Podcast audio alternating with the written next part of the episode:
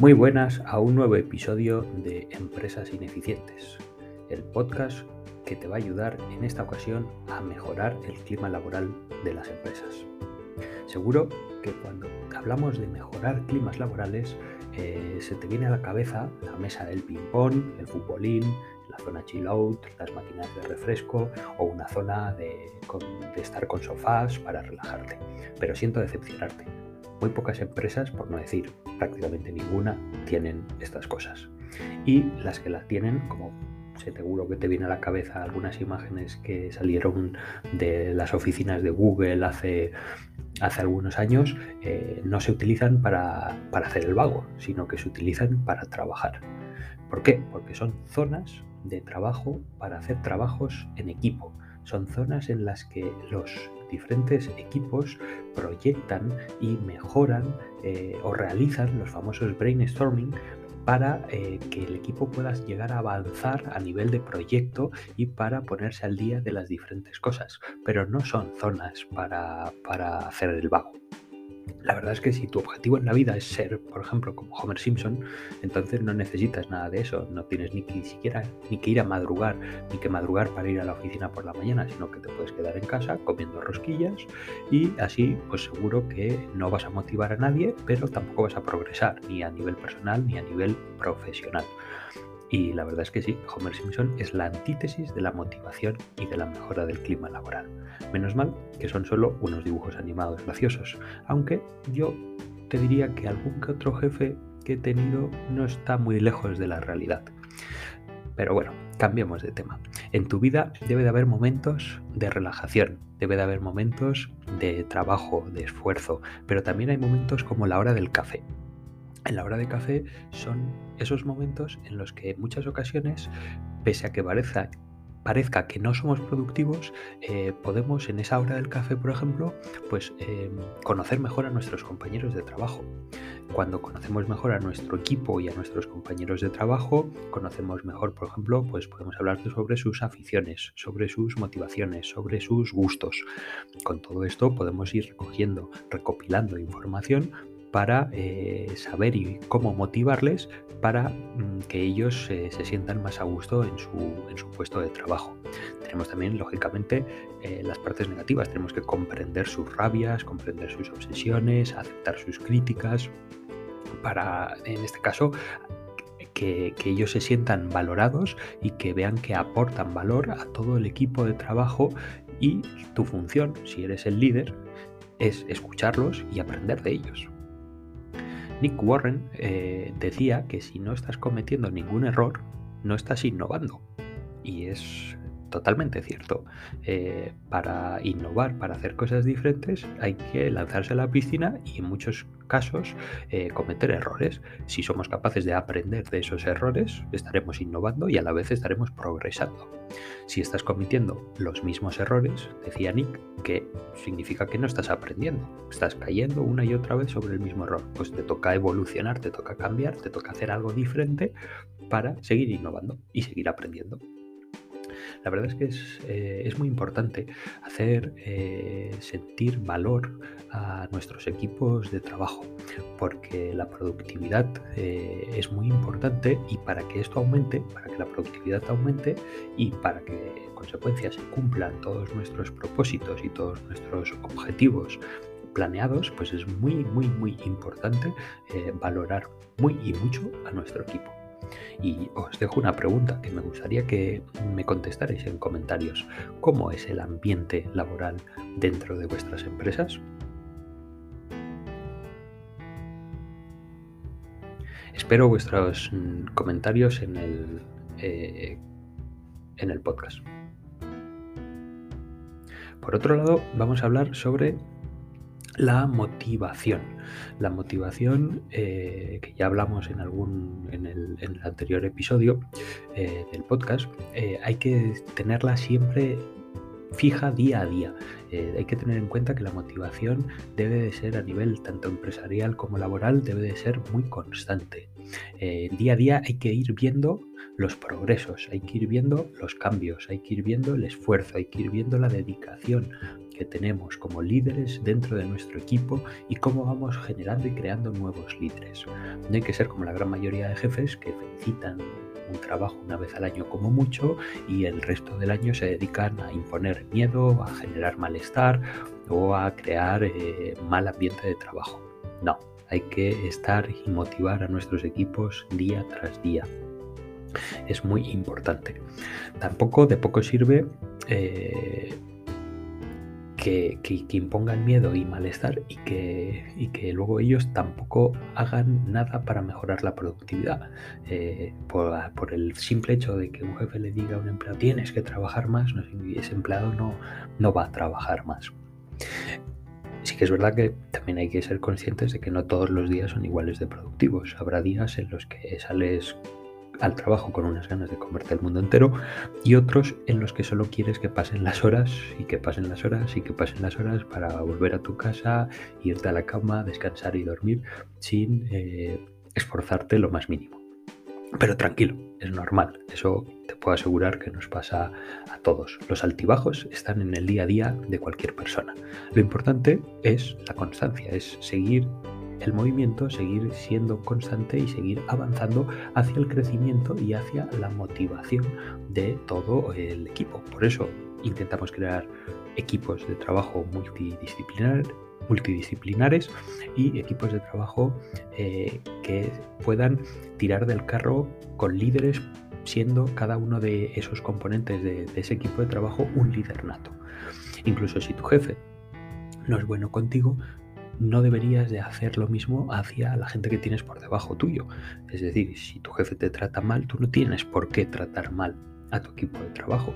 Simplemente intenta que tu equipo de trabajo esté bien eh, agradecido, esté bien valorado, esté eh, bien motivado y con esto conseguirás que todo el trabajo y todo el esfuerzo en grupo y en equipo salga hacia adelante. Y luego ya te preocuparás o ya lucharemos por que los que tienes por encima, pues bueno, entiendan que, los objetivos para ti son importantes y que la motivación está por encima de todo eso. Ya hablaremos también de eso en, en algún otro episodio. Pero la verdad es que con el tiempo, tu equipo, lo que tengo bien claro es que con el tiempo tu equipo, si tú haces bien el trabajo, ellos solos te lo van a agradecer. Y encima tu trabajo se va a volver más fácil de gestionar.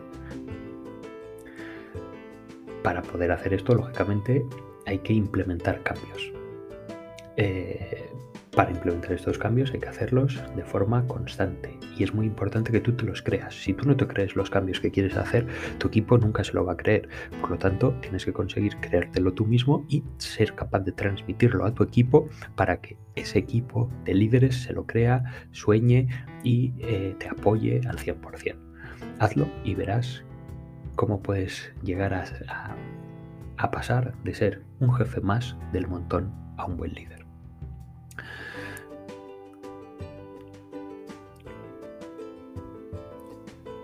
Un mal hábito de los, de los jefes, que a la vez es, habitual, es muchas veces mm, pues, quejarse sin, sin, ningún tipo de, mm, de justificación. Eh, te dicen que incumples tu trabajo o se quejan por algo eh, que tú no sabes realmente ni, de lo que se están quejando, o no sabes ni, ni, cuáles son tus objetivos. A mí me pasó hace, hace varios, hace ya bastantes años, en uno de mis trabajos eh, tenía unos objetivos, tenía una variable firmada, tenía un sueldo extra por cumplir unas metas, pero mm, la verdad es que desde que empecé a trabajar en empresas eh, ajenas eh, relacionadas con, con proporcionar servicios a terceros, eh, siempre tenía un objetivo, por así decirlo, de departamento y un objetivo de empresa, que fue variando. Recuerdo que pues, mis primeros objetivos eran en torno a los 2.000 euros anuales y en algunos eh, hubo años en los que incrementábamos la cifra hasta más de 15.000 euros anuales eh, de objetivos, ¿no?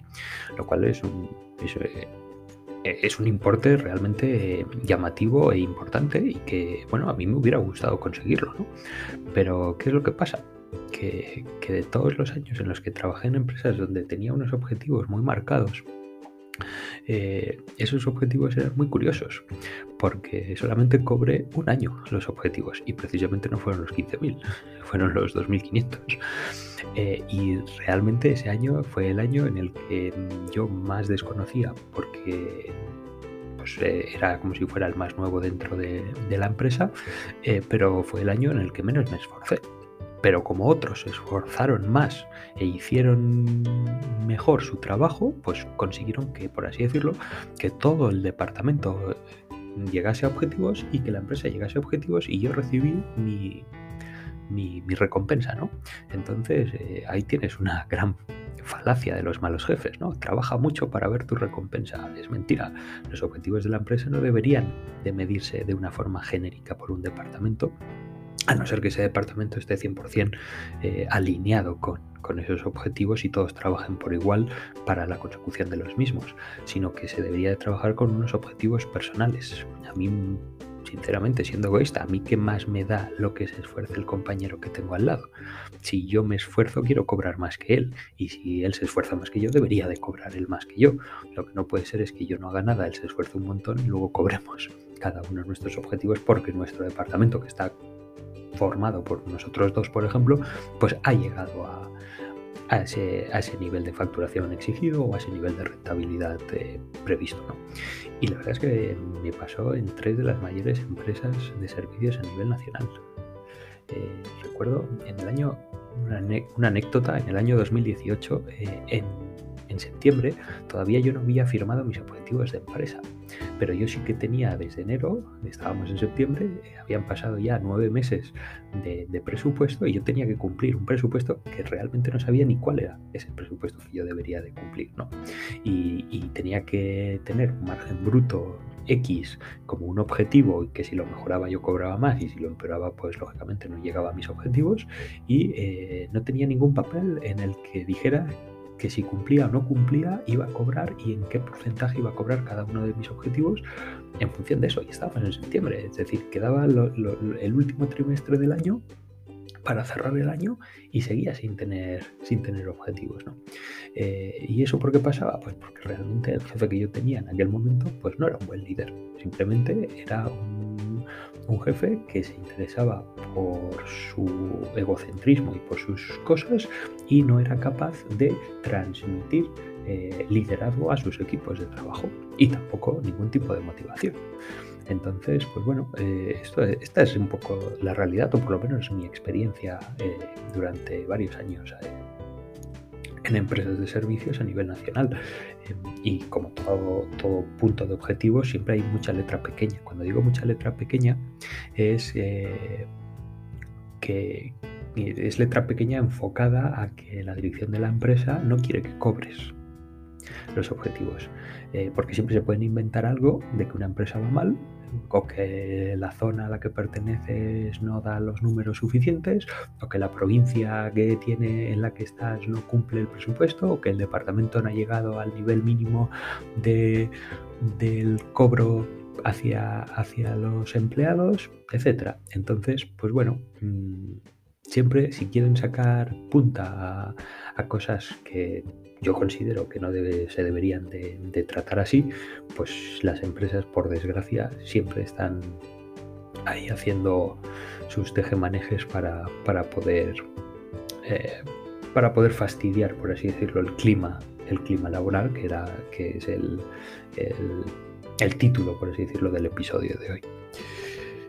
Y digamos, ¿es legal eh, si te esfuerzas lo suficiente para cobrar el 100% que te diga luego la empresa con una letra pequeña que no te lo va a pagar? Pues bueno, dentro de, los temas legales o ilegales, eh, si a pese a que no sean del todo legales, tampoco hay una clara em, información de que, de que las variables de un empleado pues eh, tienen que ser 100% objetivas, por así decirlo. Entonces, pues bueno, lo único que puedes hacer si quieres seguir en esa empresa por, las razones que sean es que eh, te van a poner una cruz como denuncies y eh, si no tienes...